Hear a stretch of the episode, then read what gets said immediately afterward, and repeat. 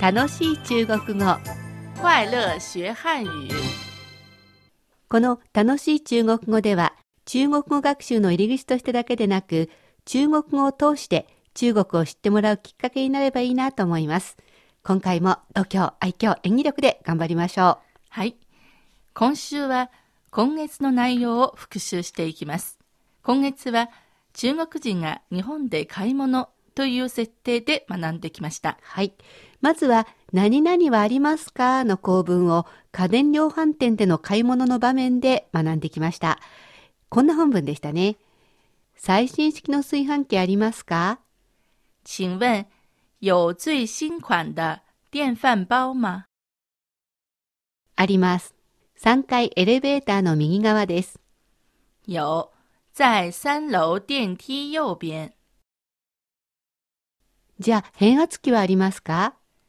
那有没有变压器？3階にはありませんが1階にあります三楼没有，一楼有。大丈夫ですね。よう何々を使った構文でした。ではここからはシエトンが中国人のお客さん、私がお店の人になって会話をしてみます。请问有最新款的数码相机吗？よう最新式のデジタルカメラはありますか？あります。请问有最新款的游戏机吗？めいよ。一番新しいゲーム機はありますか？ありません。こんな会話でした。大丈夫でしたか？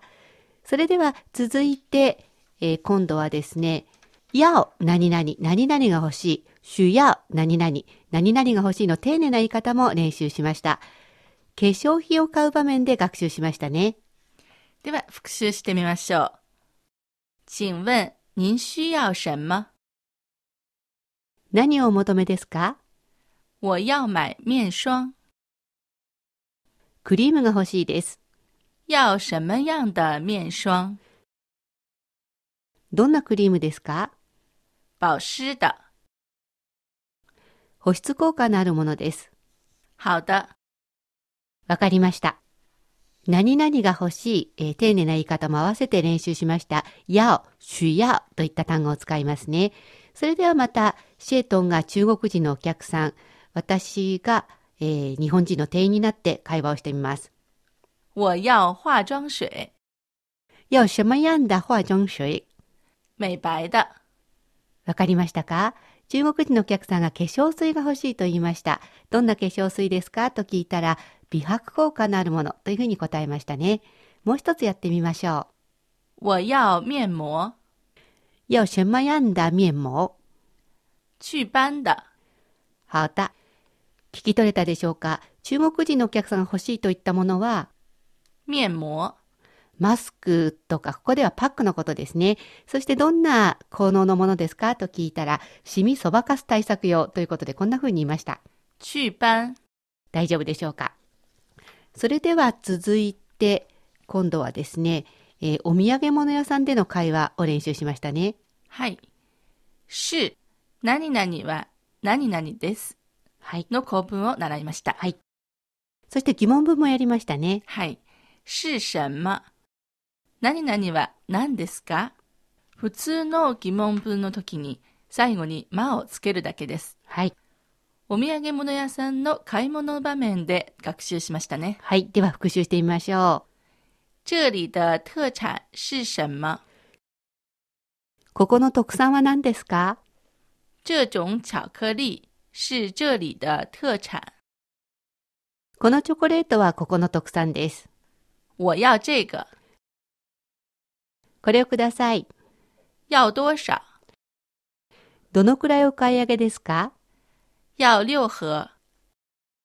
?6 箱です。请在三个月之内食用。3ヶ月以内にお召し上がりくださいね。どうだったでしょうか？ここもまた置き換え練習をしてみましょう。请问这里的特产是什么？这种糖是这里的特产。聞き取れましたか？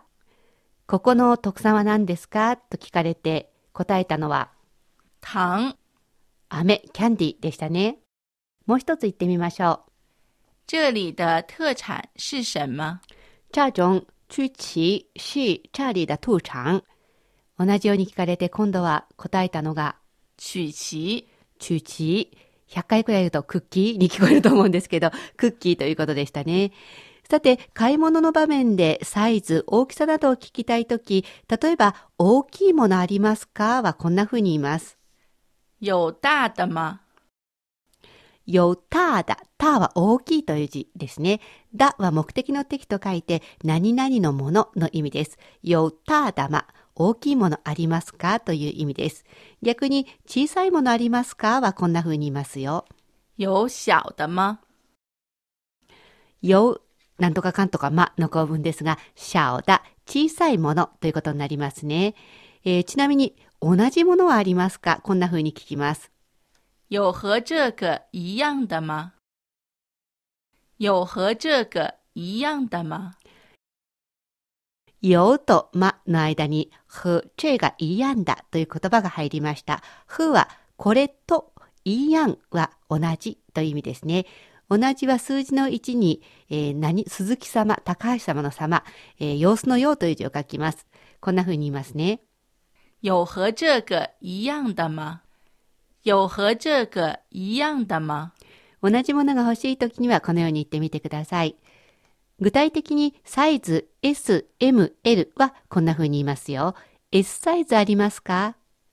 有 S 号的吗？S の後ろに号、1号、2号、1号車、2号車の号ですね。これをつけて S 号、これが S サイズの意味になります。